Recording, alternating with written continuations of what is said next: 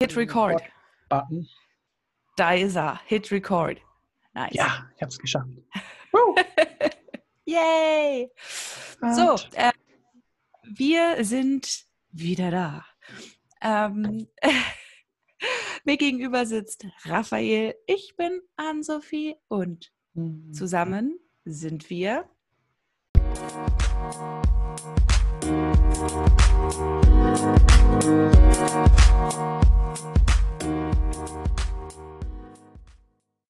Daumenkino.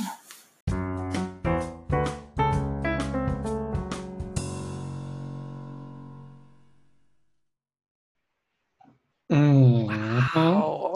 Mhm. Let's, lass, lass die, die Radiostimmen auspacken, ähm, die Gläser anstoßen und auf eine neue Episode Daumenkino. Anstoßen. Ja. Yes, sehr schön.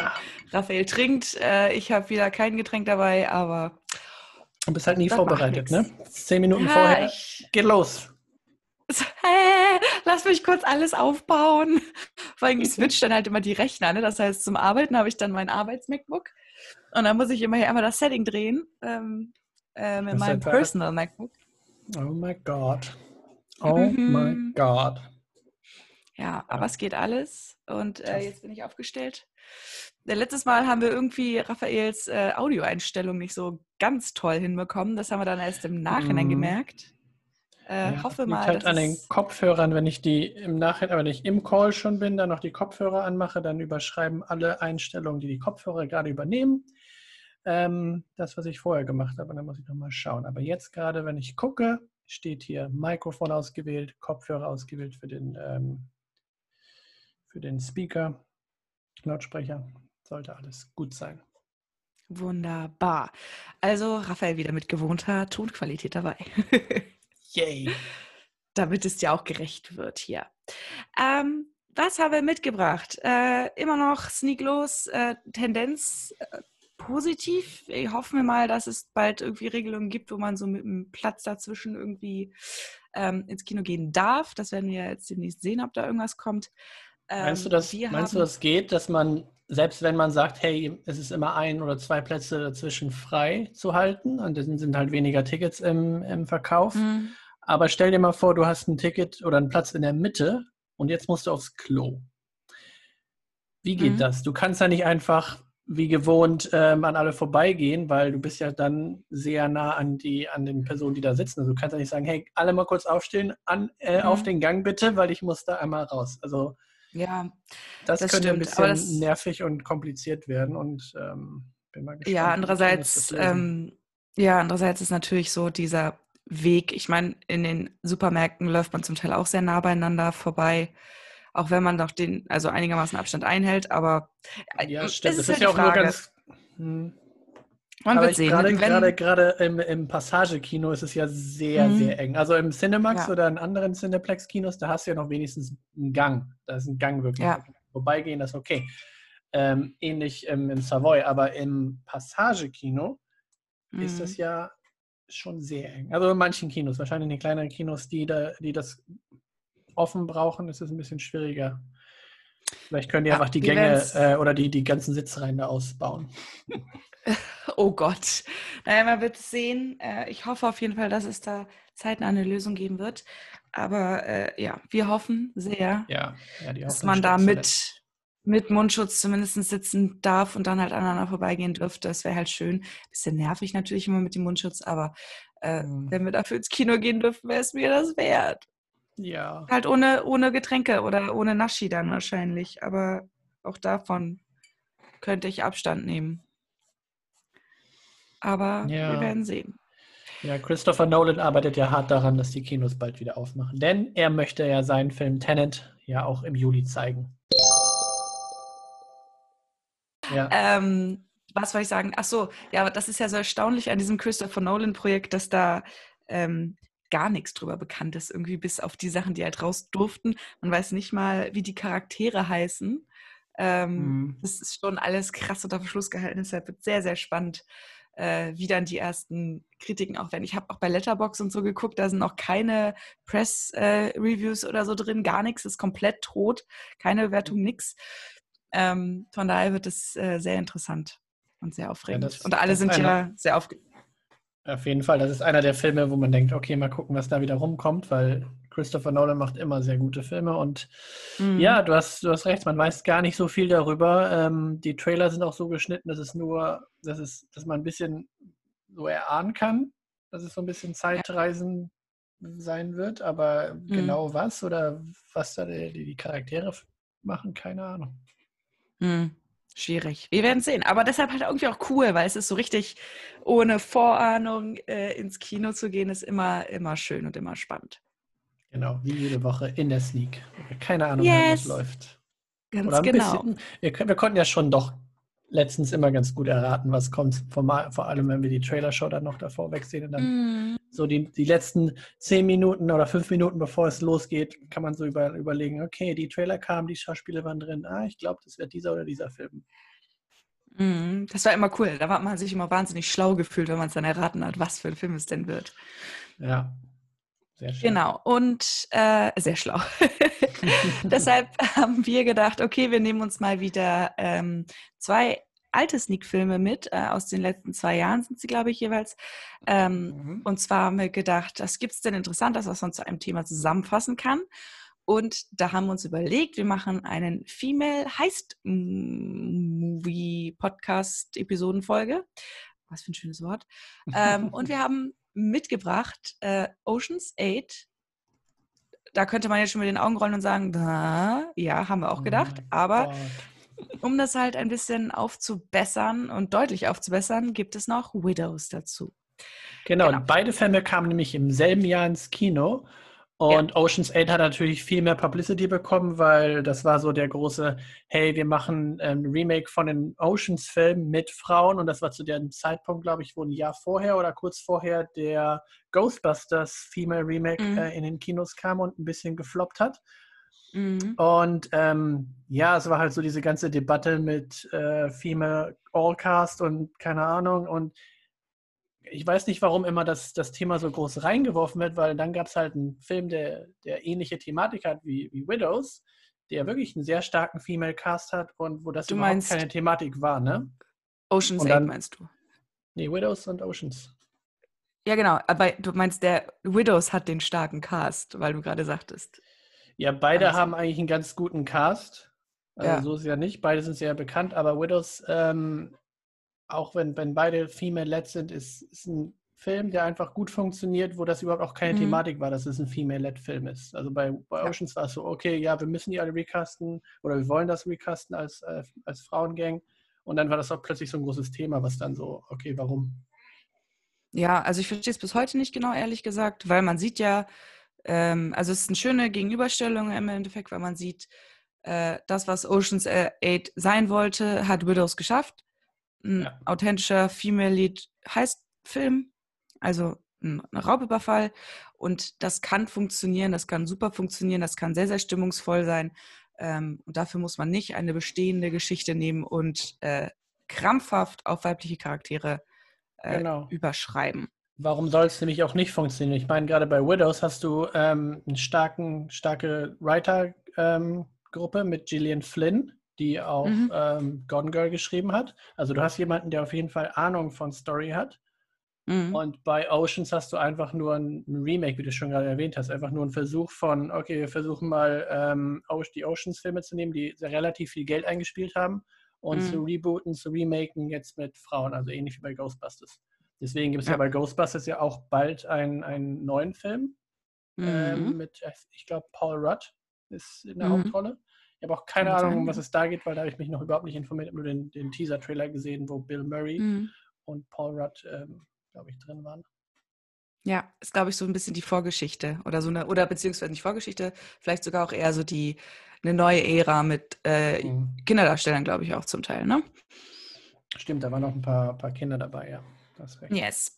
Wir werden sehen. Auch das ist ein Film, der jetzt eigentlich äh, zeitnah rausgekommen wäre Mhm. ähm, und jetzt ein bisschen verhindert ist. Gut. Ähm, wir fangen mal an. Und zwar mit der besseren Variante. Denn die liegt Okay. uns dann irgendwie doch mehr am Herzen. Und für die, die dann irgendwann so nach 20 Minuten keinen Bock mehr haben, haben wenigstens den guten Teil gehört. ähm, oh, clever. clever wie wir sind. Das wäre mir nämlich wichtig, dass man äh, den vielleicht auch für den anderen Filmeabend im Hinterkopf hat, denn Oceans 8, äh, so viel kann man sagen, ist zwar irgendwie unterhaltsam, aber irgendwie halt auch gar nicht mal so gut dabei. Nicht, wenn man Widows gucken könnte stattdessen. Ja. ähm, dann, äh, Raffi, erzähl doch mal, worum geht es denn in Widows? Also dazu müssen wir vielleicht noch sagen, Raffi hat beide Filme nochmal geguckt. Mhm, ich habe meine ähm, Hausaufgaben gemacht hier. Ja, ich lasse mich jetzt wiederum leiten von meinem Eindruck, der noch in meinem Hinterkopf natürlich hängt. Und, das, ähm, ich, bin, ich bin mal gespannt, weil ich habe den gerade gestern Abend also sehr frisch geguckt, Widows. Und mhm. ähm, zwei Jahre ist es ja her, dass, seitdem wir den gesehen haben. Und ich, ich hatte so ungefähr, also ich wusste natürlich die Storybeats noch, äh, die, die waren mir noch mhm. alle bekannt, aber dann kamen so halt auch Szenen, wo ich dachte, ah, stimmt, das war, das kam in dem. Ah, okay. Und dann habe ich nochmal so einen Refresher bekommen. Deswegen bin ich mal gespannt, wie mhm. du den in Erinnerung noch hast. Deshalb dachte ich mir, ist es vielleicht auch, auch ganz charmant. Klar, ich habe meine Hausaufgaben nicht gemacht, aber vielleicht auch mal ganz interessant, nochmal den Eindruck zu vergleichen von damals zu dem frischen Eindruck, den man jetzt heute hat. Ähm, vielleicht gar nicht so uncharmant. Wir gucken mal. Denn, also wie gesagt, Oceans. Hm? Wir drehen das einfach ins Positive, dass du lazy Wir warst. drehen es. Ja, vor allen Dingen, den kann man leider jetzt derzeit nur kaufen, Widows. Mm, ja. ähm, was natürlich ein bisschen blöd ist. Ähm, ich meine, der kostet nicht die Welt, das sind irgendwie 8, 9 Euro auf Prime. Aber dennoch war ich so. Oh, ja, ich dachte, du hast noch Sky, deswegen ist der, der ist im Sky-Ticket nämlich drin. Aber ja, aber ich habe das Serienticket, ja. Ah, es gibt natürlich wieder unterschiedliche Tickets. Oh mein Gott, Sky, ja. mach das doch mal einfach wie, wie, wie alle anderen und mach das mal nicht so kacke. Ja, also Bitte. vielleicht switche ich da auch, weil Sky hat natürlich den Charme, dass da bei dem Cinema-Ticket viele sehr neue Filme sehr früh drin sind. Das ist tatsächlich der einzige Vorteil ja. von Sky Ticket Cinema. Ähm, wiederum hat natürlich ähm, Sky Ticket Entertainment heißt es, glaube ich, wo die Serien drin sind, haben natürlich viele schöne HBO-Produktionen, ähm, nette Dokumentationen da drin. Das ist natürlich auch nicht doof. Und ein paar Filme sind tatsächlich dabei, aber halt eher aus dem Dokumentationsbereich. Ja, ist ja auch oftmals die einzige Möglichkeit, ähm, HBO-Serien äh, in Deutschland zu gucken, wenn man mit Sky Entertainment hat, weil ja. nicht, nicht, nicht alle davon sind auch sofort bei iTunes verfügbar, das ein bisschen blöd ist. Das stimmt. Immer diese ganzen Exklusivrechte. Oh. Ja, und das macht jeder. Na gut, also kommen wir mal zu dem Film Widows, denn hier geht es um ähm, vier Frauen, die miteinander eigentlich gar nichts zu tun haben. Die sind aber mit ähm, vier Männern zusammen in dem Fall, die Räuber sind. Und äh, in den ersten fünf Minuten des Filmes ist es immer so ein schöner Crosscut zwischen, was passiert jetzt gerade mit den vier Männern, die gerade einen, einen Raubüberfall machen und dann immer wieder einen kurzen Cut zu ähm, den, den, den Beziehungen. Und mhm. in, dieser, in diesem Raubüberfall, was man in den ersten fünf Minuten wirklich, das ist kein Spoiler, das passiert, ich glaube, es wird sogar im Trailer genannt, die vier, ähm, oder ich glaube vier, fünf, ich glaube vier Männer sind das, ähm, bin mir nicht ganz sicher, ob da noch, noch zwei weiter dabei waren, ähm, die den Raubüberfall mhm. machen, die sterben halt. So, deswegen mhm. Filmtitel Widows macht Sinn, ne? Witwen. Also, ähm, die haben einen Politiker slash Gangsterboss zwei Millionen Dollar erstohlen und die wurden dann von der Polizei in dieser, in dieser Raubüberfall ähm, Chasejagd dann erschossen, beziehungsweise das ganze Auto, wo die drin waren, ist explodiert und alles pompös, actionreich, äh, kinomäßig natürlich in die Luft geflogen. Mhm. Und genau, jetzt sind es natürlich dieser Politiker, also es gibt da noch so, eine, so, eine, so einen Subplot, der halt wichtig ist, weil die den dann ähm, berauben wollen. Also es gibt zwei Politiker, die gerade in einem Wahlkampf sind. Und der eine wurde halt bestohlen, der andere ist super reich ähm, und sein Vater geht gerade in Rente und er ist so der, der, der neue, also Colin Farrell spielt den, den Politiker, der ähm, jetzt auch gewählt werden möchte. Das ist so mhm. ein Subplot, den, ich, den wir, glaube ich, später noch so ein bisschen nennen können. Aber der, der wichtige Part ist, dass von dem anderen auf jeden Fall zwei Millionen Dollar gestohlen wurden und er möchte sein Geld zurückhaben. Also geht er zur ähm, Witwe von, der, von dem Chef, von dem, von dem, der gestorben ist, und möchte halt das Geld von ihr zurückhaben, weil sie ist Natürlich. relativ reich, Nein. sie hat, sie hat eine schöne Wohnung, alles, alles schön und hier, alles schön und gut, deswegen denkt er sich, ja gut, du hast einen Monat Zeit, ähm, alles irgendwie zu verkaufen. Sie hat auch ein schönes Auto, sie hat auch einen Fahrer und so weiter. Und mir mein Geld zu geben. Weil dein Mann hat das gemacht, du musst jetzt irgendwie dafür blechen. So, das Mhm. ist so die, die. Prämisse. Und dann, ja, naheliegend natürlich. Und dann Mhm. fängt es halt los, dass sie ähm, sich die, die Kontaktdaten von den anderen Witwen holt und die so ein bisschen mit reinholt in ihr Boot, weil sie st- ist natürlich hier quasi am Abgrund und denkt sich, okay, was soll ich machen? Ähm, ich kriege niemals die zwei Millionen zusammen und so weiter. Und sie findet, ähm, das vielleicht auch noch dazu, ein Buch ähm, von ihrem Ehemann, wo halt ein ganzer Raubüberfall schon fertig geplant ist. Also alles, weil Mhm. er ist halt, das ist sein, sein, sein Brot und Wasser, das hat er halt seit 30 Jahren gemacht. Liam Neeson übrigens ist der, der ähm, Mhm. Hauptehemann hier. Natürlich. Sonst. Ja, sonst, genau. Genau, sie, äh, sie findet dieses Buch, ähm, liest das durch und denkt sich, okay, das ist alles hier schon fertig geplant. Äh, sie, sie sieht die Namen da drin, von wem das Geld gestohlen werden soll und so weiter und denkt sich, okay, das äh, können wir doch irgendwie hinkriegen. Und sie und die anderen drei Witwen, das, was denen halt gerade so im, im Vordergrund steht, ist, dass niemand erwarten würde, dass sie sowas machen würde oder sowas machen würden. Naja, und ich glaube, viel mehr will ich dann dazu auch gar nicht nennen, weil das ist ein net, net, da sind so nette Subplots da noch drin. Die, äh, also es ist ein Film, der langsam anfängt. Ganz anders, Mhm. als wenn wir, wenn wir gleich über Oceans reden, weil hier ist es wirklich nicht so pompös, dass du halt die Planung miterlebst, dann die, die, den Raubüberfall siehst und dann siehst am Ende noch so, ein- so einen Twist wie bei Oceans halt, dass, oh, das ist übrigens da noch passiert und dann haben wir noch da drei andere Sachen über reingeworfen, die im ganzen Film keinen Sinn gemacht und überhaupt nicht drin waren, aber jetzt gerade super wichtig sind. Hier ist das so, der ganze Film läuft halt wirklich auf Charakterebene. Du hast halt diese eine Politikschiene, die ist so, äh, läuft so nebenbei. Dann hast du sie, wie sie die äh, anderen Witwen da versucht zu überzeugen, dass das eine gute Idee ist und wie sie dann so langsam den Plan aufbauen und sich vorbereiten, das auch ausprobieren ähm, und dann halt diesen Raubüberfall dann wirklich machen. Und dann gibt es dann noch ein paar Twists und hin und her. Also es ist, ist Twist and Turns. Twists, Twists and Turns, ja. ist ein sehr gutes Drehbuch auf jeden Fall. Also das muss man dazu Ja. sagen. Dieser Film lebt von einem sehr cleveren Drehbuch. Äh, gut geschrieben, interessante Charaktere. Das ist sehr, sehr wichtig. Und, Und, mega Soundtrack, mega Soundtrack. Also ja. der ganze Film ist erst, er, er fühlt sich ruhig an, aber der hat so einen schönen Soundtrack. Am Ende, als du da, wenn der Abspann kommt und da steht dann der Name Hans Zimmer, denkst du halt, oh my God. Oh mein Gott. Ja, Ja. und man merkt das halt, weil es ist, also es ist ein sehr unterstützender Score.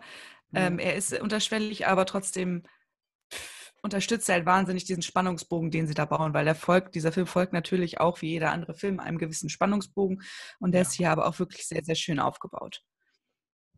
Genau, ähm, gemacht hat das ganze Ding ähm, Steve McQueen und zwar nicht der beliebte verstorbene Schauspieler Steve McQueen, sondern Wäre auch ein bisschen ähm, komisch gewesen, ne? Steve McQueen, der Director, ähm, sagt auch eigentlich wahrscheinlich niemandem groß was, aber wenn wir jetzt diesen schönen Titel 12 Years a Slave ähm, einwerfen, dann hat man Ja. das doch vielleicht an der einen oder anderen Stelle mitbekommen. Auch ein Film, den ich übrigens noch nicht gesehen habe, weil ich weiß, dass der emotional sehr, sehr heavy ist. Sehr, sehr heavy. Und ich Mhm. muss mich da erst emotional darauf vorbereiten, um den zu sehen. So in, in drei, vier Jahren dann. Ja, eventuell vielleicht. Ähm, Mhm. da hat er nämlich auch äh, mitproduziert. Ja, Und, Anne-Sophie ähm, wird immer sehr schnell müde, wenn sie Fakten vorlesen muss. Ich trage sie vor, okay? Ah, Ja. Alles gut. So, äh, dann hat er nämlich noch gemacht, ähm, also was ganz süß ist eigentlich, ich finde es ja immer sehr, sehr niedlich, wenn sich äh, ein Regisseur oder ein Director schnell auf einen Schauspieler einlassen, sagen wir es mal so, und dann halt viel auch mit dem machen gleich von Anfang an. Mhm. Und das ist mit Steve McQueen auch so. Ähm, wer äh, 12 Years a Slave gesehen hat, weiß, dass die Arschlochrolle von ähm, Michael Fassbender gespielt wird. Und ähm, der hat in den anderen Filmen entsprechend auch mitgespielt. Das heißt, in Shame, das äh, haben vielleicht auch der ein oder andere mitbekommen, das war ein Film mit Michael Fassbender, wo, oder Michael Fassbender, Michael. der äh, sexsüchtig ist. Und ähm, Den Film habe ich übrigens nicht zu Ende geschafft, geschaut, weil Nee, ich weiß. Nach, nach der Hälfte oder so war es so, boah, was ist das? äh, Das äh, hast du mir damals im Kino auch gesagt, weil dieser Trailer lief vorweg Ja, äh, für, den, für diesen Film. Und da sagtest du, nee, keine Chance. Der war so kacke und hat Ja. aber eigentlich relativ gute Bewertungen bekommen. Also es war nicht, aber es ist, es ist glaube ich, auch nicht so dein, dein Genre. Ich glaube, das ist so ein sehr, ähm, so ein e emotionaler Deep Dive wahrscheinlich auch so ein bisschen auf diesen Charakter, beziehungsweise auf diese Flaws oder die Probleme, die dieser Mensch halt im Alltag hat. Ähm, er hat äh, insgesamt noch 300, äh, 323 weitere Feature, Feature-Filme gemacht. Gut beschäftigt. Mm, Und davor ähm, sehr viele Kurzfilme gemacht. Mhm. Ähm, 300 die bestimmt. Feature, bestimmt 300. Die Feature-Filme, die er vorher gemacht hat, also an den anderen, also 23 war er mit beteiligt. Ähm, die, die er in der, äh, auch viel directed hat, die waren fast alle mit Michael Fassbender, Michael Fassbender. Und Der- der- unser, ähm, Deutsch, unser Deutscher in, in Hollywood, Michael. Ja, ja, ja. Ähm, was auch eigentlich an der Machart von Steve McQueen ganz interessant ist, wenn man das weiß, kann man darauf achten. Ähm, er baut in schwierige Szenen, also wo, ich weiß es ist nicht genau bei 12 Years a Slave, aber ich kann mir vorstellen, dass da halt irgendwie, ähm, ich glaube, es wird jemand hingerichtet oder gehängt in, in, Mhm. in dieser Szene. Und im Hintergrund ähm, sieht man halt Kinder, die äh, ganz unschuldig auf dem Feld spielen. Also er baut ähm, Distraction, also Ablenkung ein in den Hintergrund, um das Ganze ein bisschen bearable zu machen. Also um es ein bisschen Ertrag, Mhm. erträglicher zu machen, hat er diese, diese Hintergrund-Ablenkungsszenen immer mit drin. Das fand ich ganz interessant. Ähm, ich weiß nicht, ob dir in dem Film jetzt, als du ihn gesehen, als du ihn gesehen hast, dir was derartiges aufgefallen ist oder ob das hier gar nicht so vordergründig ist. Mm, Ja, ich. Ja, bei Widows gibt es ja nicht sowas, wo du denkst, okay, da muss ich von ablenken gerade. Da ist es Mhm. eher so wie, wie in so einem Aufbau von einem Film, dass du halt Details wichtig nach vorne drücken möchtest. Und ich glaube, vielleicht spielt das so ein bisschen in die Karten, dass du dann halt Szenen hast, die erstmal im ersten Blick ähm, unwichtig erscheinen. Und dann, wenn der Film sich so langsam entfaltet, dass du dann merkst, okay, das, was ich vor zehn Minuten gesehen habe, ist jetzt auf einmal doch super wichtig. Und weil ich Mhm. das halt gesehen habe, dann ähm, fällt dir das auf. Vielleicht bringt das ein bisschen was, dass er diese Detailliebe und diese Ablenkung in so eine Art, ähm, ja, irgendwas aufgebaut hat, Gegenspiel, halt trotzdem Gegenspiel gebaut hat. wichtig Mhm. ist, ja. Ja. Ähm, er ist auch ein Spätstarter, also zumindest was die äh, Feature-Film-Länge äh, angeht. Den ersten Film der Länge, halt kein Kurzfilm war, hat er erst mit 38 Jahren gemacht. Mhm. Also ein kleiner Spätstarter, zumindest was den Feature-Film angeht. Ist ja Ähm, oft so in Hollywood, ne, dass, ähm, Ja. dass Leute relativ spät starten. Also es gab ja auch welche, die irgendwie mit erst 50 irgendwie Director wurden oder, oder Writer für, für Hollywood-Projekte. Also ist nicht untypisch. Wir haben noch eine Chance, irgendwann in Hollywood Fuß zu fassen. Raffi. Auch wir können noch Filme machen. In unserem hohen Alter. Ja, ähm, er ist verheiratet mit seiner Frau Bianca und äh, die zum Beispiel mit äh, 12 Years a Slave und Widows auch mitproduziert. Das finde ich tatsächlich momentan häufiger, wenn ich ein bisschen recherchiere und mir dann auch immer so angucke, mit wem sind die denn verheiratet und wie ist denn deren privates Umfeld. Ähm, viele Frauen von Regisseuren produzieren halt auch oft mit an Mhm. den Filmen. Das finde ich mal ganz interessant. Das habe ich jetzt häufiger gesehen. Und ähm, Steve McQueen ist eigentlich Brite, aber lebt derzeit in den Niederlanden. Also ist ein Euro Europäer im großen amerikanischen Hollywood. Okay. Fand ich auch nochmal ganz interessant am Rande. Ähm, der hat auch generell viel, also auch, was heißt viel, aber auch einige rassenspezifische Filme gemacht, Mhm. die sich immer mit äh, Aussätzigen in Anführungsstrichen der Gesellschaft auch beschäftigen. Ja, Weil muss ist ja auch dazu sagen, dass, dass Steve McQueen selber ja auch schwarz ist. Ja, das, genau, das wollte ich in dem Kontext ist auch noch halt- mit erwähnen. Ja, Deswegen Genau, das Thema auch, Thema auch am, am. Herzen. Genau, und deshalb ist er, glaube ich, auch nah an diesen rassentypischen Themen, weil das hier ja natürlich auch nicht ganz unwichtig ist in Widows, weil die Hauptrolle wird gespielt von Viola Davis. Mhm. Ähm, und das finde ich tatsächlich, also Viola Davis äh, spielt Veronica, die ist im Endeffekt verheiratet mit Liam Neeson, was sich auch ein sehr ungewöhnliches Paar auf der Kinoleinwand fand. Also Mhm. es gab eine sehr intensive Kussszene, wo wir im Kino saßen, so, äh. aber Ja. eigentlich ist, ist es sehr, war es sehr interessant, weil sie ist halt eine, eine, ein starker weiblicher Charakter, so ihr kann halt niemand irgendwie was. Liam Neeson ist auch so ein Typ, also es sind zwei sehr ebenbürtige Partner in dieser Ehe, was du auch Mhm. nicht immer so hast. Also oft hast du ja gerne so ein bisschen weich gebügelte Frau dann dazwischen oder einen überklischeehaften Mann. Und hier ist Mhm. es halt so ein bisschen mm, authentischer irgendwie, diese Beziehung und dieses Ehepaar, die halt beide irgendwie ihren Teil zur Beziehung beisteuern und ähm, sich auch äh, auf Augenhöhe begegnen. Das finde ich, merkt man in diesem Film eigentlich sehr schön. Das passt eigentlich auch gut. Ja. Weil das heißt, diese, Frauen, diese Frau trauert auch um ihren Mann, aber hat halt in erster Linie ihren Partner verloren. Nicht ihren Finanzier, sondern ihren Partner. Und äh, genau, für die, die es jetzt gerade, denen es jetzt nicht sagt, wer Viola Davis ist, denn dieser Film ist tatsächlich der erste Film, wo sie eine Hauptrolle in einem Featurefilm spielt. Man kennt sie aus vielen, vielen anderen ähm, TV- und Kinoformaten, wo sie aber auch oft, also im Kino zumindest, viele Nebenrollen gespielt hat. Mhm. Ähm, am bekanntesten ist sie wahrscheinlich ähm, durch How to Get Away with Murder. Da spielt sie die Hauptrolle. Genau, die Oh, Professorin. sorry. Ganz genau.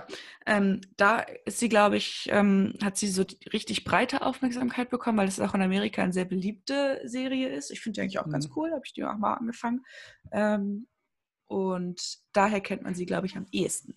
Dann hat sie ähm, in einer sehr wichtigen Rolle auch mitgespielt in Fences. Da spielt sie die Ehefrau von Denzel Washington, Rose. Ja. Aber da, da weint sie so richtig hä- äh, hässlich. Sie ist so eine, so eine Person, die wirklich hässlich weint. Also voll mit Ja. Schnodder, alles Mögliche. Ja, da gibt es auch ein paar Szenen jetzt in Widows, wo es halt, aber das finde ich dann doch irgendwie auch netter als so jemanden, der dem so eine Träne irgendwie runterkullert, wo du denkst so, wow, ich fühle voll, wie du leidest gerade. Also ja. sie ist, ist eine richtige Charakterdarstellerin, finde ich. Und das ist, finde ich, auch gut in dieser Rolle, weil sonst würde man das dem Ganzen auch nicht abnehmen. Mhm. Ähm, dann kennt man sie noch aus Suicide Squad, da spielt sie äh, Amanda Waller, das ist die, die die ganze Operation leitet. Ja. Und wird jetzt auch in dem neuen The Suicide Squad, wow, kreativ, ähm, wieder, wieder mitspielen. Das ist doch Und wie bei, bei Harley Quinns, ähm, bei dem Heim, einem, bei dem Film jetzt hier Birds of Prey, dass man dann sagt, hey, wir machen einen ganz ähm, kreativen Namen und dann alle so, ah, Mist, verstehen die nicht, lass doch mal wieder Harley Quinn hinschreiben. Und hier wahrscheinlich Ja. so Suicide Squad, yay. Ah, nee, die checken das nicht, dass es ein Remake ist oder ein zweiter Teil. The Suicide Squad. Besser. Go with it. Und ähm, richtig ähm, von der Academy aufmerksam wurde sie, glaube ich, auch in The Help, äh, Mhm. wo sie mit, äh, wo sie Evelyn Clark gespielt hat. Und in Prisoners spielt sie auch noch mit. Und sie hat ein neues, sehr interessantes Projekt, was demnächst kommt, was in der Produktion gerade ist. Es gibt eine, wird eine neue Serie geben, die heißt First Ladies. Mhm. Und da wird sie ähm, Michelle Obama spielen. Das Ganz ist spannend. relativ klein und Michelle Obama ist, glaube ich, relativ groß im Vergleich, aber man kann ja im, im, im Kino ganz oder im, im Film einfach so ein paar Kameraperspektiven setzen, dass es nicht so auffällt, dass sie so klein ist. Da gibt es auch eine interessante Szene zu, denn eine ähm, Kollegin am Set hier, Elizabeth Debicki, ähm, ist sehr groß, die ist 1,90. Und Ja. es gibt Szenen, wo sie äh, mit ihrer ähm, On-Screen-Mutter Szenen hat und äh, die konnten sie halt nicht gleichzeitig stehen filmen. Also sie musste, Elizabeth Debicki musste sitzen, damit sie die beiden überhaupt in den Frame reinkriegen. Genau, Also, es gibt nämlich Szenen, wo die beide auf. Augenhöhe sind und dann ähm, ist halt lustig, dass sie halt so viel größer ist. Ja, genau. Dann ist noch mit dabei Michelle Rodriguez. Die kennt man natürlich aus Fast and Furious. Da spielt Mhm. sie Letty. Und äh, in Avatar war sie mit dabei. In Resident Evil war sie mit dabei. Äh, da spielt sie Rain. Und insgesamt noch weitere 40 Filme, wo sie als Darsteller mitgespielt hat. Und Michelle Rodriguez ist 1,65, also so groß wie ich. Also sah die neben Elizabeth Debicki bestimmt auch ziemlich mini aus. Ja, Elizabeth äh, DeBecki ist halt ne, Modelgröße, wenn die da mit allen, egal mit wem sie da steht, sie ist immer die Größte im Raum. Ja, und zu ihr, die haben wir jetzt nämlich auch vermehrt gesehen in den letzten Jahren. Ähm oh Mann, sie hat gespielt jedes Mal. Ich weiß gar nicht, warum das jetzt gerade so krass ist. Ähm, sie hat mitgespielt äh, in Guardians of the Galaxy Volume 2. Da war sie Aisha, diese wunderbare, schöne, goldene Erscheinung. Mhm. Als ich das gesehen habe und ich habe das nochmal gegoogelt, war ich so, okay, ich muss den, die zwei, den zweiten Film definitiv nochmal gucken, weil ich habe mich gar nicht mehr dran erinnert. Ich war so, oh wow, den muss ich dringend nochmal sehen. Ja. Schlimm. Dann hat sie die große, große Lester-Schwester, Schwester, äh, Jordan Baker gespielt, und zwar in The Great Gatsby. Äh, es gibt ja diese zwei, also zwei männliche wichtige Charaktere, zwei weibliche wichtige Charaktere und ähm, neben dem Hauptcharakter ist sie quasi die zweite wichtige Rolle und zwar die, die immer Gerüchte streut und mhm. so ein bisschen nervt. Dann war sie mit, ähm, in, äh, mit am Set von The Man from Uncle. Da spielt sie den Bösewicht oder die Frau vom Bösewicht, mhm, Victoria. Yes. Ähm, und sie wird jetzt, wo wir vorhin schon drüber gesprochen haben, in Tenet mitspielen. Und da konnte ich nicht herausfinden, wie sie heißt, weil, wie gesagt, über diesen Film nichts Bekanntes. Keiner weiß, wie die Charaktere heißen. No chance. Das ist okay. Außerdem dabei noch, ne, waren auch genau. ähm, Liam Neeson, John Berthel, Colin Farrell, Robert Duval, Daniel Kalua und Cynthia Erivo, die eigentlich auch eine der Hauptdarstellerinnen ist, ähm, die man jetzt mittlerweile, das ist glaube ich ihr erster Film gewesen, die man mhm, ganz genau, ihre erste Film wie Produktion. Harriet kennt oder ähm, Bad Times at the El Royale. Eine wahnsinnig stimmgewaltige Darstellerin, kommt auch ja. von Broadway, deshalb kann sie das alles. Und äh, genau, Widows war ihr erster Kinofilm, den sie gemacht hat. Sehr schön. Äh, Bedtime at the El Royale war irgendwie, ähm, das war ein bisschen auseinander und die sind aber relativ, also die Produktionszeiten waren ein bisschen auseinander, aber der Film ist fast zeitgleich im Kino gewesen. Oder später? Ich weiß es gar nicht genau. Auf jeden Fall hat das alles ein bisschen gedauert. Okay. Auf jeden Fall sieht man sie jetzt überall. Also sie hat den Sprung auf die Leinwand geschafft und ich finde, sie ist auch ein wahnsinnig interessanter Charakter. Und wie gesagt, sie hat Harriet gespielt, jetzt, wo sie auch Oscar-Nominierungen ähm, für bekommen hat und auch äh, in anderen Sie hat auch den, den, Haupt, den, Hauptsong, äh, glaube ich, sogar bei den Oscars gesungen. Genau. Harriet. Genau, also die ist schon sehr, sehr interessant, von der wird man auch sehr, sehr viel sehen. Und finde ich auch eigentlich eine schöne Ergänzung, weil sie ist sehr, ich finde sie ist sehr feminin. Ich finde, es ist eine sehr schöne Ergänzung auch zu. In dem Film tatsächlich ähm, nicht so, nee. Sehr, sehr durchtrainiert auch, weil sie macht, ja. sie, sie, sie, sie, läuft immer sehr viel. Man sieht das, äh, ist mhm. ein Part von ihrem Charakter. Deswegen auch interessant, weil dann in dem, in dem Film Bad Times at the El, El Royale, da ist sie dann nicht mehr so durchtrainiert, beziehungsweise man sieht es da nicht mhm. so. Ähm, aber es macht dann Sinn, dass sie nicht so nah dran waren, die Produktion. Genau. Und äh, aber deshalb eigentlich auch ein ganz schöner ähm, schöner Gegensatz zu Viola Davis, die finde ich sehr harsh ist, immer sehr, mhm. ja. ähm, sehr ernst, auch in diesem, in diesem Fall. Und ich warte nur darauf, dass Viola Davis irgendwann mal äh, Oprah spielt oder so. Das, ja, das würde sogar passt, passen, ja. Passt eigentlich ganz gut. Genau. Ähm, was äh, man noch über diesen Film an kleinen Randinfos hat, ist, dass ähm, Colin Farrell und Robert Duvall, die halt auch ähm, Nebencharaktere in diesem Film spielen, viele Szenen improvisiert haben. Das ist ja auch immer ganz spannend, wie die ähm, Regisseure mit den Schauspielern arbeiten. Ein Tarantino arbeitet wahnsinnig gerne direkt auf dem Skript. Da ist dann eigentlich fast kein Spielraum.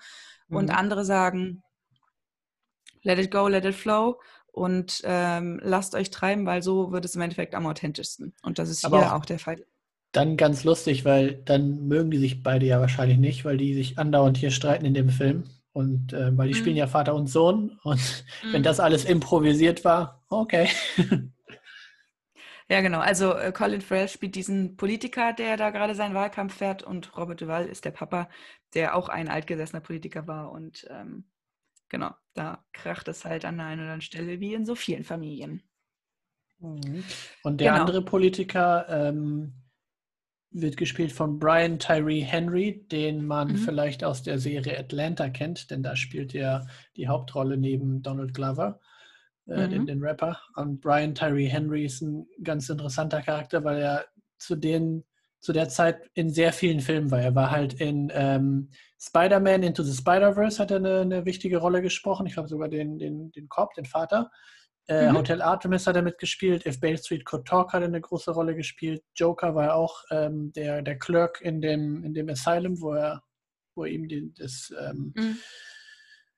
äh, das, das Arztprotokoll oder was das war gegeben hat. Also Mhm. den, den sieht man auf jeden Fall, hat man jetzt in sehr vielen Filmen gesehen und sehr vielen Serien und ähm, ist ja gerade sehr cool, dass er so sein, sein Go hat und überall vorkommt und jetzt bald upcoming in einem Godzilla-Remake oder Re äh, Fortsetzung dabei ist. Ähm, Mhm. und The Eternals ist, glaube ich, ein Marvel-Ding.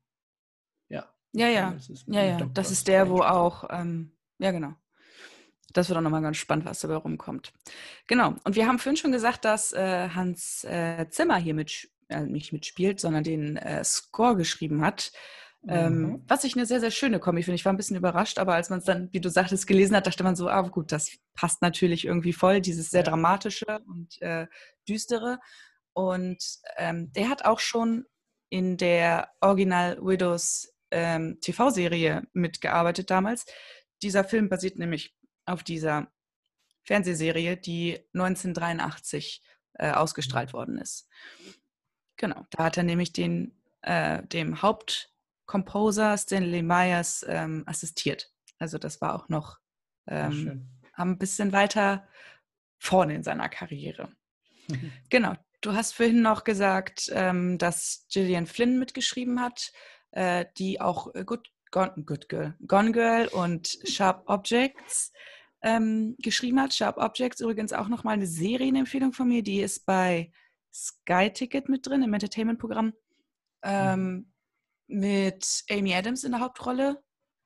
Äh, sehr, sehr cool. Also hat mir sehr gut gefallen. Ist sehr, ist sehr düster, ist sehr böse, ist ähm, basiert halt auf einem Buch von Jane Flynn. Ich habe das Hörbuch dazu mal gehört.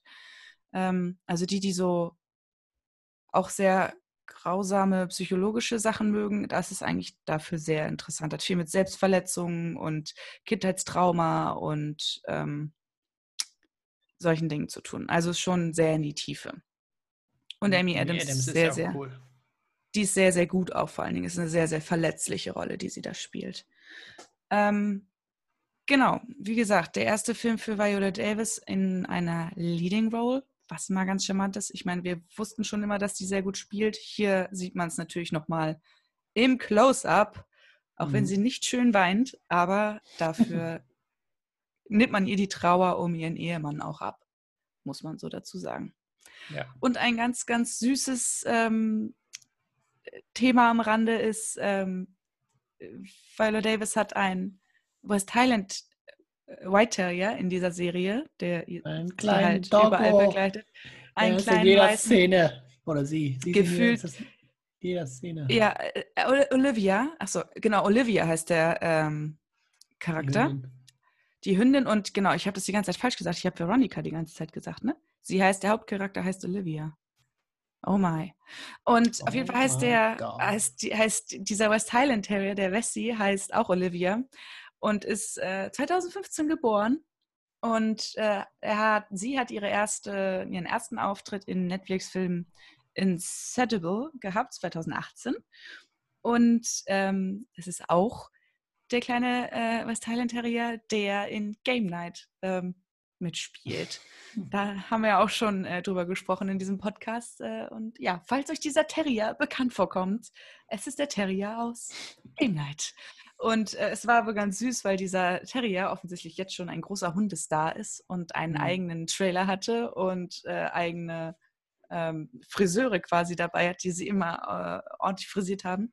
Und Ja, das ist, das ist beim, beim Gucken vom Film fällt das auf jeden Fall auf, dass der Hund sehr äh, gut frisiert ist. Also es ist wirklich akkurat, alles ist perfekt. Aber das passt natürlich auch zu diesem sehr wohlhabenden Umfeld, Ja. in dem es dieser Terrier halt lebt. Ne? Und Ja. Viola Davis ist natürlich immediately in diesen Hund verliebt gewesen und hat natürlich dann natürlich sehr viel Spaß gehabt, diese Szenen Ja. mit Olivia zu drehen. Es gibt auch eine, eine Szene, wo, ähm, wie heißt er noch gleich, Teil, Teil hier, der, der, der Politiker, wo er sie bedroht, Brian Tyree Henry, ähm, dann den Hund hochnimmt und äh, ein bisschen durch die Wohnung geht damit und dann äh, mit ihr und dann denkst du halt, oh nein, mach nichts, mach nichts. Dann- Ach nichts, dann- lass du den mer- Hund in Ruhe. Du, du merkst halt sofort, was, äh, was ihre Schwachstelle in dem Fall noch ist, weil ihr Mann ja gerade erst gestorben ist und jetzt hat sie nur noch diesen einen Hund und den nimmt sie wirklich in jeden, äh, jede Szene, siehst du den, wie sie den wieder am Arm hat. Ja. Finde ich gut, kann ich voll nachvollziehen. Genau, und noch eine ganz süße Geschichte vom Set ist, dass ähm, ein äh, Film-Extra, heißt es ja so schön, also ein Statist, ähm, in einer, über Twitter quasi immer so ein bisschen von diesem Set berichtet hat. Und äh, es war aber ganz charmant, weil Colin Farrell ähm, immer mit dem Megafon Sprüche ähm, oder äh, Witze vorgetragen hat, um diese ganzen Statisten halt so ein bisschen zu belustigen und hat wohl auch irgendwie einer älteren Dame mit ihren Schuhen geholfen. Also es schien so, als würde er dort einen sehr, sehr guten Eindruck gemacht haben, der gute Colin. Mhm. Ähm, obwohl ich bei ihm immer vorsichtig bin, vorsichtig bin was ähm, ältere Damen angeht, weil da gibt es ein paar komische Geschichten mit Colin Farrell und alten Damen, die Wieso? ähm, nicht auf Liebe, also nicht auf ähm, äh, Oma-Sohn-Ebene passieren, sondern eher auf äh, Affäre und Leidenschaft. Er hat ja Ah, mit jetzt, äh, jetzt streust du also Gerüchte hier noch rein. ich streue keine Gerüchte. Ich habe neulich wieder einen Artikel gelesen, wo das, äh, wo das drin stand, dass ähm, er auch mal eine sehr bekannte ähm, britische, Broad äh, nicht Broadway, aber ähm, Theaterdarstellerin halt angegraben hat, sehr unangenehm wohl. Und er hat ja auch eine Beziehung geführt mit Elizabeth Taylor, bevor sie gestorben ist. Und Mhm. ähm, also alles so ein bisschen, bisschen komisch, aber mein Gott, jedem, jedem, wie er mag. Genau. Und ähm, Widows war am 6. Dezember 2018 in den Kinos, also ist das Ganze jetzt auch schon eine Weile her. Ja, Anderthalb Jahre ungefähr.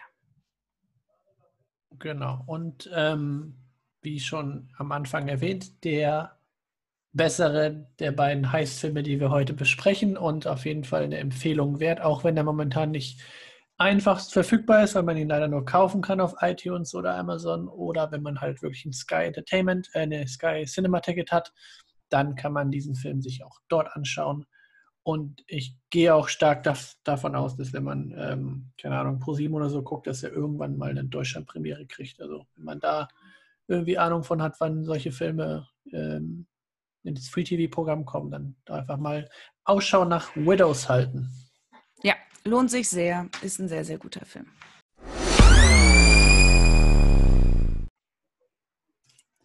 Wow. Okay. Dann haben wir den Google-Film jetzt What? abgehandelt. What? Und nun kommen wir zu dem Negativbeispiel eines. Ja, wir, wir nehmen es auch jetzt keinem übel, die sagen, okay, jetzt habe ich Widows gehört, reicht mir bei. Also für die, die jetzt keine Lust mehr haben, cool, dass ihr da wart. Bis zum nächsten Mal. Ciao.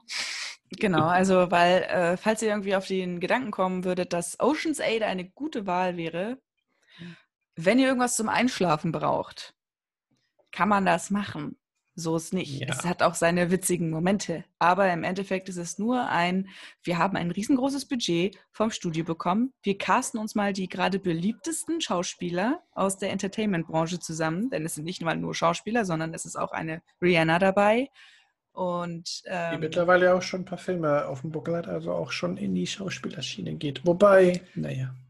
Ja. Ja, natürlich. Also das will ich auch gar nicht absagen. Aber sie ist natürlich in erster Linie jetzt nicht für ihre schauspielerischen Sachen bekannt, Mhm. sondern für Ah, ihre Musik, für ihr Business, für also die macht ja wahnsinnig viel. Deshalb um Gottes Willen, ne? ja, Beeindruckend ja, ist das ja schon. Aber aber solche Filme leben halt auch von den Namen, die auf dem Plakat stehen. Das darf man nicht vergessen. Das stimmt auf jeden Fall. Und ähm, das ist nochmal ein Unterschied zu dem, zu der Originaltrilogie, weil da hast du natürlich auch namhafte Schauspieler, aber viele von den Jüngeren, die bei Oceans 8, äh, 11 mitgespielt haben, waren da noch nicht ganz so namhaft, weil das war 2001 und da Mhm. hast du halt Matt Damon, der noch relativ jung war und gerade erst nach ähm, Goodwill Hunting, meine ich, war, war irgendwie kurz davor und noch nicht dieser große Schauspieler war, der er jetzt ist. Mhm. Und Ich habe ja vorher noch nie die, die Oceans-Filme gesehen, also Oceans mhm. 8 in der Sneak vor zwei Jahren war mein erster Ocean-Film. Also ich habe das immer nur mhm. Gehört hier, Oceans 11, 12, 13, okay, hier Brad Pitt, George Clooney, bla bla bla. Hat mich aber jetzt nie so interessiert, dass ich die jetzt wirklich gucken wollte. Oder also mal rausgesucht habe, dass ich die jetzt gucken wollte, weil ich gucke ja kein Fernsehen, wo die vielleicht mal ab und zu mal laufen könnten. Mhm. Ähm, naja, und dann dachte ich, weil ich irgendwie noch ein, noch ein YouTube-Video gesehen habe, wo äh, Filmvorschläge für die Quarantäne ähm, genannt wurden und Oceans 11 oder 11 war halt einer von, von den zehn Filmen, die vorgeschlagen wurden. Ich dachte mir, okay, wenn der wirklich so gut sein soll, dann sollte ich da vielleicht mal in die, sollte ich da mal reinschauen. Und dann habe ich jetzt alle drei Filme geguckt, alle vier, also ich habe jetzt den achten ja auch nochmal nachgeschaut. Jetzt verstehe ich so ein bisschen den Hype und so ein bisschen, was passiert ist und sehr interessanterweise, dass Oceans 11 ist noch der, der seriöseste aller Filme, denn der fängt so mhm. an und bringt natürlich auch so Neuerungen rein, weil 2001 heißt Film, Steven Soderbergh, ähm, noch relativ frisch und neu und versucht seinen Ton zu finden. Und ab dem zweiten Film, also Oceans 12, wird es eigentlich eher so eine Komödie und so ist er auch betitelt als Comedy-Action. Ähm, und da sieht man schon, wie die Charaktere auch so ein bisschen selbstironisch werden und die ganze Story eher so in den Hintergrund geht und das alles nur noch so ein Ensemble-Ding ist, wo, hey cool, wir mhm. haben hier zwölf interessante Leute reingebracht, lass mal, lass mal irgendjemand ausrauben und das cool aussehen lassen. Das wird dann mit Oceans 13 ein bisschen besser, finde ich, weil dann geht so diese Selbstironie so ein bisschen raus, aber auch mhm. immer noch sehr stark drin. Und dann sind fast zehn Jahre dazwischen, oder ja, sagen wir fünf oder sechs Jahre dazwischen, bevor denn mhm der Female Remake, und ich nenne es Remake, weil Oceans 8 ist eigentlich eins zu eins Oceans 11 nur mit Frauen und mhm. anstatt dass sie ein Casino ausrauben, was ja männlich ist, gehen sie hier, rauben mhm. sie einen, äh, einen Schmuck, also die Met Gala, was dann weiblich ist, was natürlich für mich so, okay, das ist wirklich Remake. Wir packen die Sachen, die wir schon mit Oceans 11 gut gemacht haben, hier nochmal rein und schauen mal, ob sie genauso funktionieren wie damals. Das ist ganz witzig, Spoiler dass hier Alert, so mit. Das not work. dass das hier im Endeffekt diese Stereotypen und das Klischeebild quasi bedient. Ne? Ja. Frauen gehen in die Met Gala und rauben das aus, während Widows sich ja komplett das nimmt und sagt, Frauen würden niemals einen derart geplanten Raubüberfall durchführen. Würden sie ja. nicht machen. Wieso? Also Frauen funktionieren, also nicht, dass sie das nicht, dem nicht fähig wären, aber Frauen machen sowas nicht. Frauen sind nicht die klassischen ähm, Klischeebilder für Raubüberfälle mit, mit ja. Waffen zum Teil ja auch, ne? Wo, also das passt genau. ja nun gar nicht.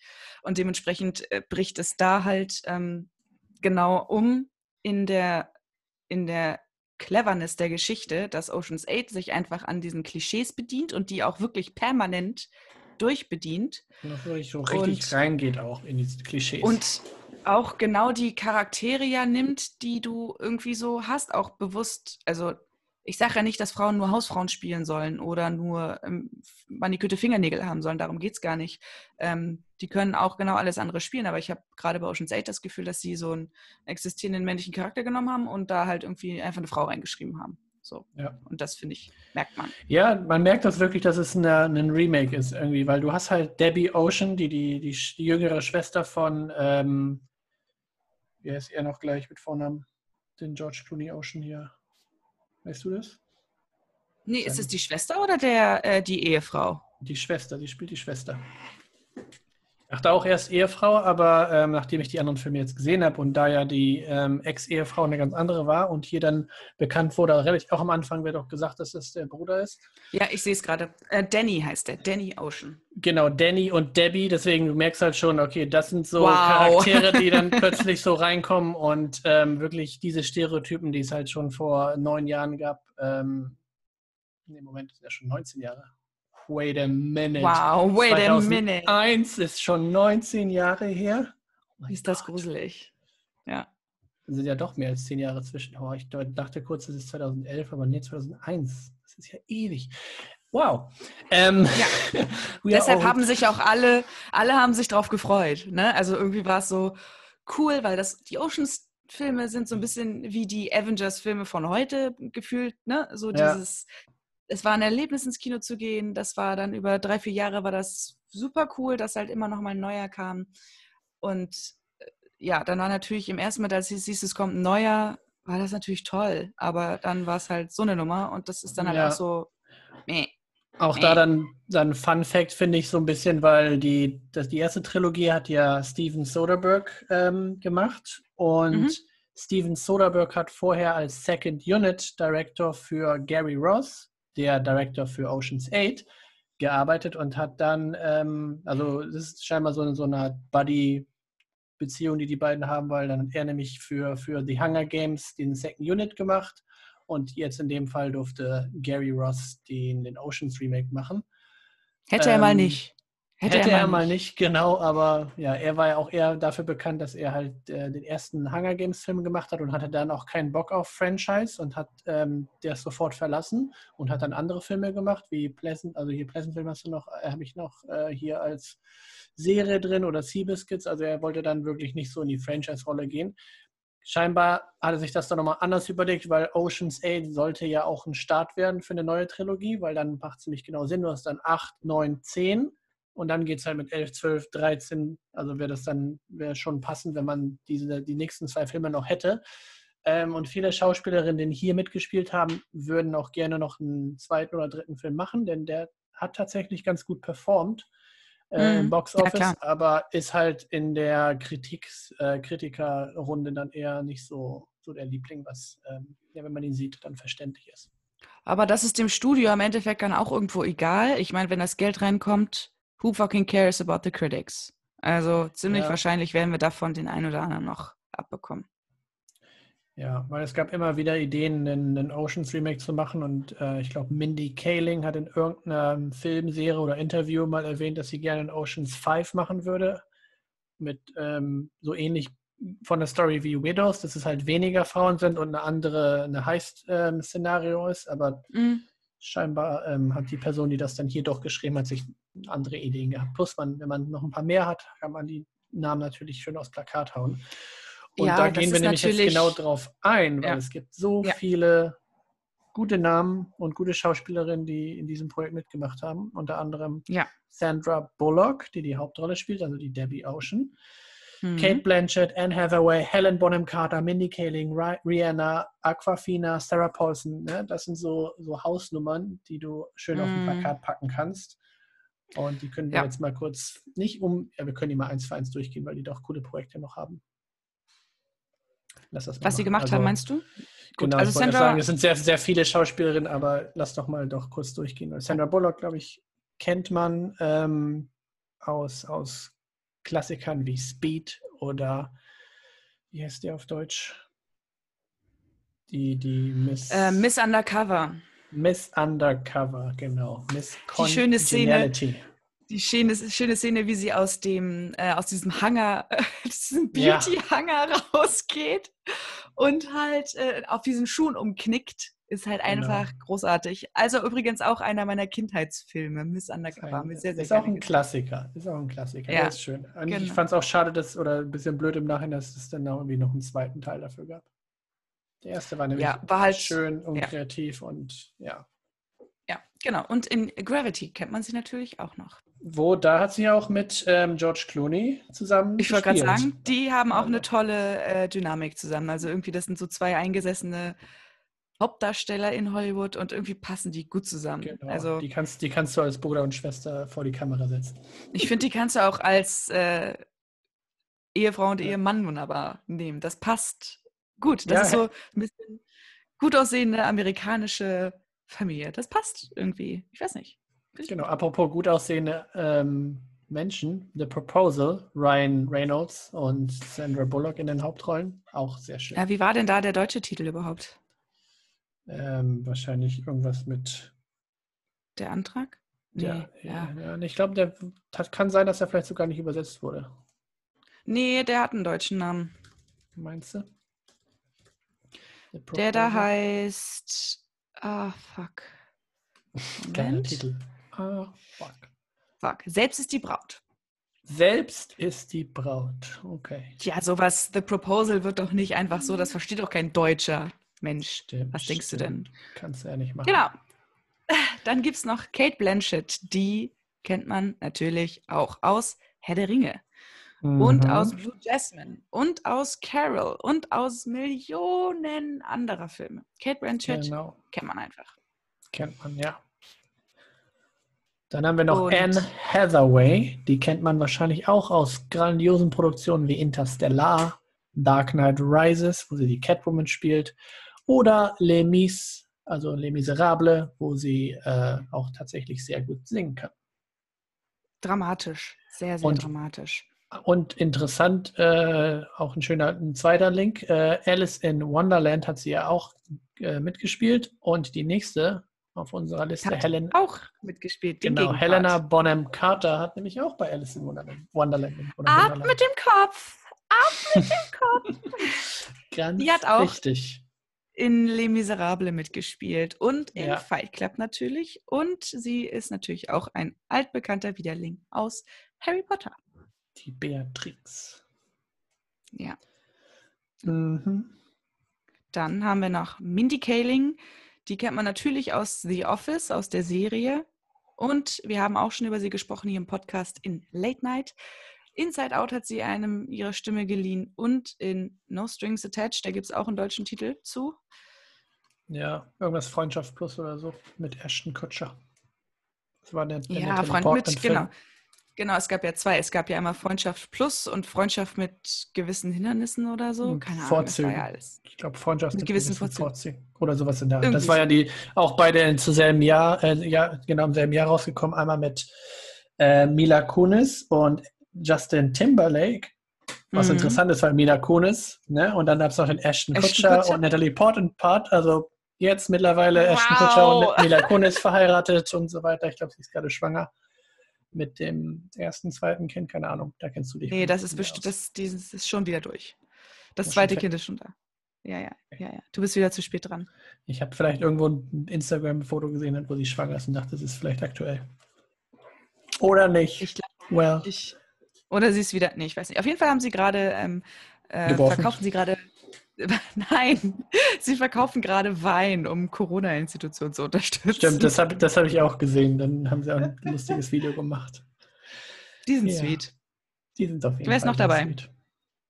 Dann haben wir noch die grandiose Sängerin, die Schauspielerin werden möchte, Rihanna, die mhm. man wahrscheinlich eher von ihrem Gesang kennt, äh, wie grandiose Songs wie Umbrella ähm, ja. Aber als Schauspielerin hat sie es auch mal versucht und das, äh, die ersten zwei, Battleship und Valerian, waren jetzt auch nicht so bombastisch äh, im, im, im, Kino. Aber dann mit Ocean's 8, dann hat sie schon eine bessere Rolle gehabt. Aber ich fand sie super in Guava Island. Das ist auch so ein, mhm. Kurz, so ein Kurzfilm fast schon, weil es nur eine Stunde geht. Und mit Donald Glover natürlich als, als Writer und, und Partner hier in dem Film war fabelhaft. Ja. Und da und kann sie auch ein bisschen singen, deswegen. Das ist ganz cool. Ja, genau. Und wir haben eine, in diesem Film eine ganz tolle Entdeckung, und zwar Aquafina. Mhm. Äh, die sagt uns hier in Europa gar nicht mal so viel, oder zumindest mir nicht. Die ist in Amerika tatsächlich ähm, äh, im YouTube-Bereich relativ bekannt. Ähm, die ist auch auf die LaGuardia gegangen in New York, also die Schule, wo Timothy Chalamet zum Beispiel auch ausgebildet worden ist.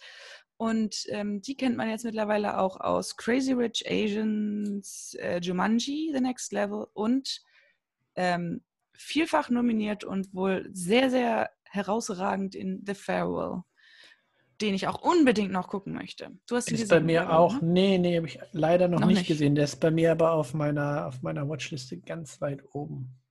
Der, ja, The Farewell, da bin ich nicht gerne sehen. Ich habe, was ich gesehen habe, wiederum ist ähm, Crazy Rich Agents, den gibt es nämlich gerade auf Netflix und der war so, so schön. Und sie spielt so einen wirklich krassen, abgefahrenen Charakter, aber ich glaube, sie ist auch so ein Typ, weil ich glaube, sie spielt sich einfach selber. Also sie wirkt mhm. so, als würde sie sich selber spielen.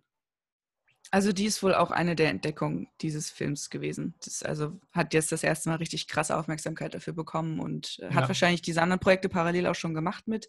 Aber ähm, hier. Ja, lustig, weil Crazy Rich Asians war auch im selben Jahr wie Ocean's 8 und The Farewell halt ein Jahr später in Amerika. Ähm, ja. Aber, aber ja, also sie hat halt in anderen Produktionen davor mitgespielt, wie Bad Neighbors 2. Ähm, und wie du schon meintest, sie hat auch ein paar Shorts gemacht, also auf YouTube dann, ähm, wo sie dann auch Sketch-Comedy, glaube ich, gemacht hat. Ja. Und die ist halt so eine richtig süße, wenn man Interviews mit der sieht, ist die komplett überfordert noch mit der ganzen Situation, die halt mhm. da sitzt und halt irgendwie auch so, keine Ahnung, voll noch das nicht greifen kann. Und sie saß, glaube ich, auch mit am Actress Roundtable vom Hollywood Reporter jetzt im äh, letzten Jahr, Anfang, Ende letzten Jahres. Ja, ja, für saß the, halt the Farewell, ja. Genau, saß zwischen diesen riesigen Größen in Hollywood und war halt so niedlich, weil die so frisch noch mit diesen ganzen Eindrücken war und das alles noch gar nicht greifen kann. Komplettes Imposter-Syndrom hat halt so, wann mhm. kommt der Moment, wo alle Leute merken, dass ich eigentlich gar nichts kann. Ähm, richtig, richtig sweet. Genau. Und äh, Sarah Paulson ist auch mit dabei. Ähm, die war bei 12 Years a Slave mit dabei, die ja hier wiederum dann ne, äh, mhm. äh, von Steve McQueen gemacht worden ist, über den wir gerade schon gesprochen haben. In Glass spielt sie mit, da spielt sie die Psychiaterin. In Carol spielt sie mit und in Bird Box spielt sie mit. Und man darf nicht vergessen, sie ist ein Teil des Castes von American Horror Story. Genau. Ja, bei Bird Box hat sie dann auch schon die, die Freundin von Sandra Bullock gespielt, die ja da die Hauptrolle hatte. Also viele der Schauspielerinnen sind sich schon in anderen Projekten über die, über die Wege gelaufen und ähm, durften ja. hier dann alle mal als Ensemble zusammenkommen. Und äh, ich glaube, Sarah Paulson ist die eine, die ähm, mehr Oceans-Filme gerne machen möchte, weil von ihr habe ich ein Interview gelesen, wo sie meinte, sie wäre auf jeden mhm. Fall bei einem Oceans 9 äh, sofort am Start. Aber dann meint sie natürlich im, im Nebensatz, es kommt natürlich ganz darauf an, ob Sandra Bullock das auch machen möchte oder nicht, weil sie mhm. ist ja die Hauptrolle und wenn sich das ändert, ist es natürlich wieder ein bisschen komisch, weil dann musst du das alles umschreiben und dann wird es wahrscheinlich nichts und dann, naja, aber nee. da wäre ich jetzt auch nicht so traurig, wenn das nichts wird. Nö, es sei denn, es kommt halt ein neuer Writer, ein neuer Director, dann könnte man aber darüber sprechen, aber. Ja, vielleicht, wenn Steven Soderbergh das machen würde, weil er doch einen anderen Ton, den er reinbringt. Mhm. Und, ähm, aber ich kann es auch verstehen, dass er selber kein Remake von einem Film, den er schon mal gemacht hat, machen möchte mit einem einfach einen anderen Cast. Und mhm. ähm, deswegen kann das kann ich nachvollziehen. Ja. Na, mal, mal gucken. Was gibt es denn noch Interessantes zu wissen dazu? Ähm, interessant, glaube ich, für uns als Deutsche ist, dass in dem Film gibt es eine, ähm, eine Szene oder mehrere Szenen, wo auch ähm, Debbie Ocean undercover ist ein bisschen. Und ich finde, da kommen so viele schöne Sachen zusammen, so dieses Miss Undercover und dann läuft da Heidi Klum noch mit durchs Bild und das ist genau, so. Genau, genau. Und hier, sie spricht dann halt auch sehr viel Deutsch in, in dieser Endszene, wo es dann in der Met Gala ist, weil sie eine deutsche, ähm, keine Ahnung, was für eine Person sie da ist. Und ich fand es mhm. interessant, dass Sandra Bullock halt ähm, ihre größten, den größten Teil ihrer Kindheit in Deutschland verbracht hat, weil sie in Nürnberg mhm gelebt hat und äh, bis zum heutigen Tag eine, eine, eine, doppelte Staatsbürgerschaft hat, also einmal amerikanisch Ach, und deutsch. Okay, und witzig. natürlich mhm. jedes Mal, wenn man sie in irgendwelchen Oscar-roten Teppichen kennt, dann wird ein Steven Gätchen sie natürlich ranholen und dann anfangen, mit ihr Deutsch zu reden, wie das halt so ist, wenn man sieht, ja. wenn man weiß, dass die Schauspieler Deutsch können. Ja, und Leonardo, deine Mutter, deine Oma war deutsch. Äh, sprich genau, doch Wort mit du uns. kannst auch bestimmt einen Satz oder so. Digga, ein Bier bitte oder was? Oh, das kann ich auch noch in fünf Sprachen. Also, wow. Ja, und naja. was, was du eben äh, auch kurz erwähnt hattest, äh, genau, die Met Gala. Ähm, in dem Film siehst du dann halt so ein paar Cameos, äh, wie Heidi Klum ist da drin, hat dann auch einen Satz mit Sandra Bullock, die sich auf Deutsch austauschen, was natürlich mhm. im deutschen Kino dann natürlich, äh, wenn du den auf Original guckst, ähm, sehr, sehr cool ankommt. Aber dann waren auch andere Personen wie Katie Holmes dabei, Serena Williams, Kim Kardashian, ähm, Designer Kylie Jenner, äh, keine Ahnung, Kendall Jenner, Ira Glass, Namen, die ich dann auch gar nicht mehr kenne, Zach Posner war noch Gigi dabei. Den haben wir sogar gesehen Lily, am Tisch. Lily Aldridge, yeah. Olivia Munn, Jamie Kinn, Zach Posen, Zach Posen, Hailey Bieber, Bieber, Sophia Ritchie, Heidi Klum, Kelly Robach, die ganze yeah. High Society. Die ganzen It-Girls, wie man so schön sagt. Die It-Girls. Genau, die, die hatten alle äh, Cameos und bei der Planung ähm, von dem Überfall sah man auch den Namen auf der Sitzordnung von der Met Gala. Deswegen alles ganz interessant und alles ganz cool, äh, dass mm. solche Leute dann noch einfach dabei sind, weil es wirkt halt immer ganz nett. Ja. Ähm, was ich auch noch cool fand als Fun Fact, Anne Hathaway hat äh, Jennifer Lawrence hier in dem Film ersetzt, weil Jennifer Lawrence sollte eigentlich die die, die, die Hauptrolle oder eine der Rollen hier spielen. Aber sie konnte nicht, weil sie gerade ein, ein anderes Projekt hatte. Aber äh, auch interessant, Jennifer Lawrence hat Anne Hathaway in Silver Linings Playbook ersetzt, weil da war die Rolle auch erst an, an Anne Hathaway gegeben, aber dann wieder mhm. durch Konflikten äh, mit anderen Produktionen hat das nicht hingehauen und deswegen haben sich beide so jeweils eine andere Rolle dann gegeben. Was für Jennifer Lawrence ein bisschen besser gelaufen ist, weil Silver Linings Playbook ja, weil der wesentlich besser sie hat ja auch äh, Sie hat ja auch einen Oscar für ihre Rolle dort bekommen. Ich wollte gerade sagen, das ist für Jennifer Lawrence natürlich sehr gut gelaufen. Ja. Die hat sich ja gerade derzeit aus Hollywood ein bisschen zurückgezogen, wird jetzt ja. aber wohl mit den nächsten Projekten zurückkommen. Sie hat auch geheiratet zwischendurch, also das ist ihr Private Life im Griff und äh, ja, zu der, zu der äh, Oscar-Zeit, wo sie halt, wo sie halt zweimal hintereinander für einen Oscar nominiert war und sogar, ich glaube, einmal oder vielleicht zweimal gewonnen hat, da waren sehr viele Projekte natürlich auf ihrem, auf ihrem ja. Tisch. Und dann kann man es verstehen, dass sie danach gesagt hat, okay, jetzt mal kurz Pause. Ähm, ja. Was ich noch cool fand, ist, dass äh, Rihanna und Kate Blanchett im wahren Leben tatsächlich auch als ähm, Servant Chairs für die Annual Met Gala fungiert haben. Also diese Rolle, die Anne Hathaway in diesem Film porträtiert, die haben die beiden schon mal gemacht. Also mhm. scheinbar ist das so ein Ding, was man machen kann, wenn man einen, einen berühmten Namen hat. Und ja, ähm, Matt Damon, also es gibt, weil das ja ein Oceans-Film ist, auch ein paar kleine Cameos von, von Leuten, die man schon aus den Originaltrilogien kennt. Ähm, und Matt Damon sollte da eigentlich auch mitmachen, hat auch sein mhm. Cameo gefilmt, aber zu der Zeit war halt diese ganze MeToo-Debatte, die dann ähm, anfing und Harvey Weinstein halt drin war. Und irgendwie hat Matt Damon von anderen Leuten irgendwie ein paar, paar äh, zu, also Punkte mit, mit Harvey Weinstein, wo, wo man dann sagt, okay, das machen wir mal lieber auf Nummer sicher, bevor das überhaupt klar wird, ob er überhaupt damit mhm. drinsteckt oder nicht, dass wir den dann erstmal ausschneiden. Und deswegen gibt es den Cameo nicht im Film ähm, durch diese MeToo-Kampagne. Und keine Ahnung, ich glaube, im Nachhinein hatte mit Damon tatsächlich nichts am Hut mit, mit Harvey Weinstein selber und was da alles noch äh, als Rattenschwanz hinter dran war. Weil da war ja auch nicht nur mit Damon, sondern auch ähm, Ben äh, Affleck noch mit drin und mhm. das hat sich dann auch alle so ein bisschen im Sande, soweit ich das mitbekommen habe, hat sich das im Sande verlaufen, dass die beiden dann doch nicht so, also dass sie da nichts, nichts von wussten oder nichts ähm, drin waren. Mhm.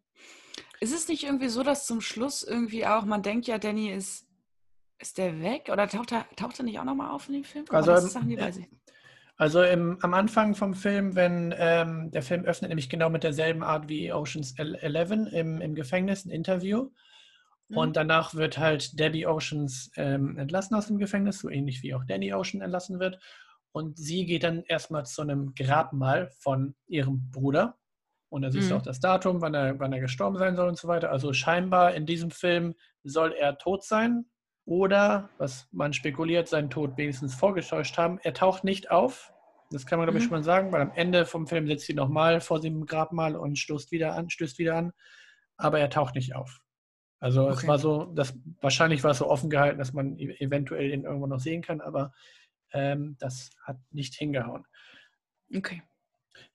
Ja, und noch, äh, ich glaube, einer der letzten Fun Facts, die ich noch ganz cool fand, ist, dass, weil nachdem ich die anderen Filme gesehen habe, im zweiten äh, oder im dritten Film gibt es nämlich eine ganz große Debatte mit Frank Sinatra, weil diese mhm. ganze Aktion, warum sie den, den ähm, Hotelbesitzer, der gespielt wird von El Pacino, ausrauben, ist, weil er den einen Partner über den Tisch zieht und beide sagen so, hey, du hast Frank Sinatra die Hand gegeben, ich habe Frank Sinatra die Hand gegeben. Man bricht so ein, so ein Versprechen unter Businesspartnern nicht, wenn man Frank Sinatra irgendwann mal die Hand gegeben hat. Und dann mhm. gibt es halt diese ganzen, den Ocean's 13 Film, der halt da dann rausspielt. Und hier in, in dem Film ähm, gibt es einen Song, These Boots Are Made for Walking, der von Nancy Sinatra gesungen wird, der in einer Szene ähm, gezeigt wird. Sie natürlich die Tochter von Frank Sinatra. Danach dann der Bogen zu dem dritten Oceans-Film. Und Frank Sinatra hat ähm, Danny Oceans in der Original Oceans 11 Verfilmung 1960 gespielt. Was eigentlich mm. ein mhm. ganz cooler Bogen ist, weil du hast halt einmal das 1960er Original mit Frank Sinatra, dann die, den Not im dritten Film und hier dann nochmal den Song von seiner Tochter. Also ja. schöner Bogen, tatsächlich. Ja, immerhin etwas, was schön ist in diesem Film. Immerhin haben sie. Ich meine, These Boots are made for walking. Come on, ist ein guter Song und gesungen von Nancy Sinatra natürlich noch viel geiler als von, äh, wie heißt sie noch gleich, die Simpson, die, die blonde. Jessica Simpson. Jess, Jessica, Jessica Simpson. Ich glaube, sie hat den Song ja. auch mal gesungen oder gecovert und der war nicht. Ja, wo sie auch ähm, ja sehr kurzen Shorts rumläuft, ja. wie immer. Das, und das Musikvideo, das kennt man. Ja. Nee, äh, genau. Guter Song und natürlich, es gibt noch mehr coole Songs, die ähm, die Frauen empowern und die hier vorkommen. Also da hat man natürlich, wie wir am Anfang schon erwähnt haben, sehr in, die, in diese Kiste reingegriffen von, ähm, von, von Frauen an die Macht. Frauen können alles selber machen, es ist ganz egal. Also wie schon meint, das, ist auch alles richtig, aber das ist halt hier wirklich so aufs Auge gedrückt, dass es dann schon wieder cringy ist. Und wenn du dann einen Vergleich hast wie Widows, wo du, sechs, wo du, wo du denkst, okay, das ist ja ähnlich, nur in gut. Also warum muss das hier so, so, so cringy sein? Also es kann ja auch gut funktionieren. Wir haben es ja gesehen. Ja. Ja. Naja. aber so unterscheidet sich die Spreu vom Weizen. Ein großes, großes Budget heißt nicht unbedingt, dass es ein guter Film wird. Äh, es kann aber auch ein guter Film werden, wenn du dir die entsprechenden Schauspieler leistest dafür. Mhm. Und ähm, ja, dementsprechend äh, sieht man das sehr schön, was du mit viel Geld so machen kannst. Was ich noch interessant finde, ich kann, es mal kurz rausfinden, äh, ähm, und zwar wie viel sie eingespielt haben. Du hast nämlich ein Budget von 70 Millionen bei Oceans 8 und ein Einspielergebnis von 140 Millionen Dollar. Mhm. Und bei Widows haben wir ein Budget von 42 Millionen, also ungefähr die Hälfte und mhm. leider nur knapp so viel eingespielt, 42 Millionen und 400.000. Also er hat gerade mal so geschafft, dass er über, ähm, nee, warte, das dass er sich selbst finanziert hat, ne? Ja, doch, genau, ja, das ist richtig. Also er hat sich gerade mal in den USA selber finanziert. Was ist groß worldwide?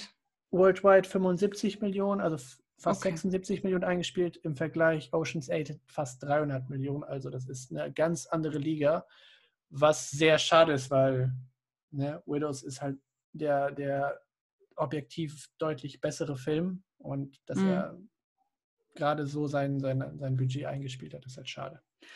Ja, aber oft wollen die Leute halt unterhalten, also unterhalten werden und wollen lachen im Kino und wollen was Witziges sehen, was Charmantes sehen, Leute sehen, die sie kennen, keine zu großen, aufregenden Änderungen, die einen überfordern. Man ist ja ein Gewohnheitstier und da ist natürlich so ein Oceans 8 äh, eine solide Nummer. Was heißt also in Anführungsstrichen solide? So, das ist halt, es wagt nicht halt viel. Es das bessere bedient Marketing, sich alter Muster weil, und fertig. Ja. Genau, weil auch wahrscheinlich ja. das bessere Marketing hat. Du hast halt die ganzen Namen, die du da nennen kannst. Klar haben die mit Widows auch große Namen. Also wir haben ja auch kurz erwähnt, dass da, also so wird der Trailer auch so ein bisschen geschnitten, dass es gar nicht klar wird, wer, wer jetzt wirklich diese Hauptrollen hat, weil Liam Neeson, mhm. Colin Farrell sieht man im Trailer ganz deutlich, John Berthel ist auch noch da und ich sage, okay, das wird irgendwie so eine Art von Film. Ja aber ja, ja, scheinbar dann marketingtechnisch nicht ganz so gut rübergekommen. Wobei na, immer ja, natürlich, Millionen nicht wenig ist.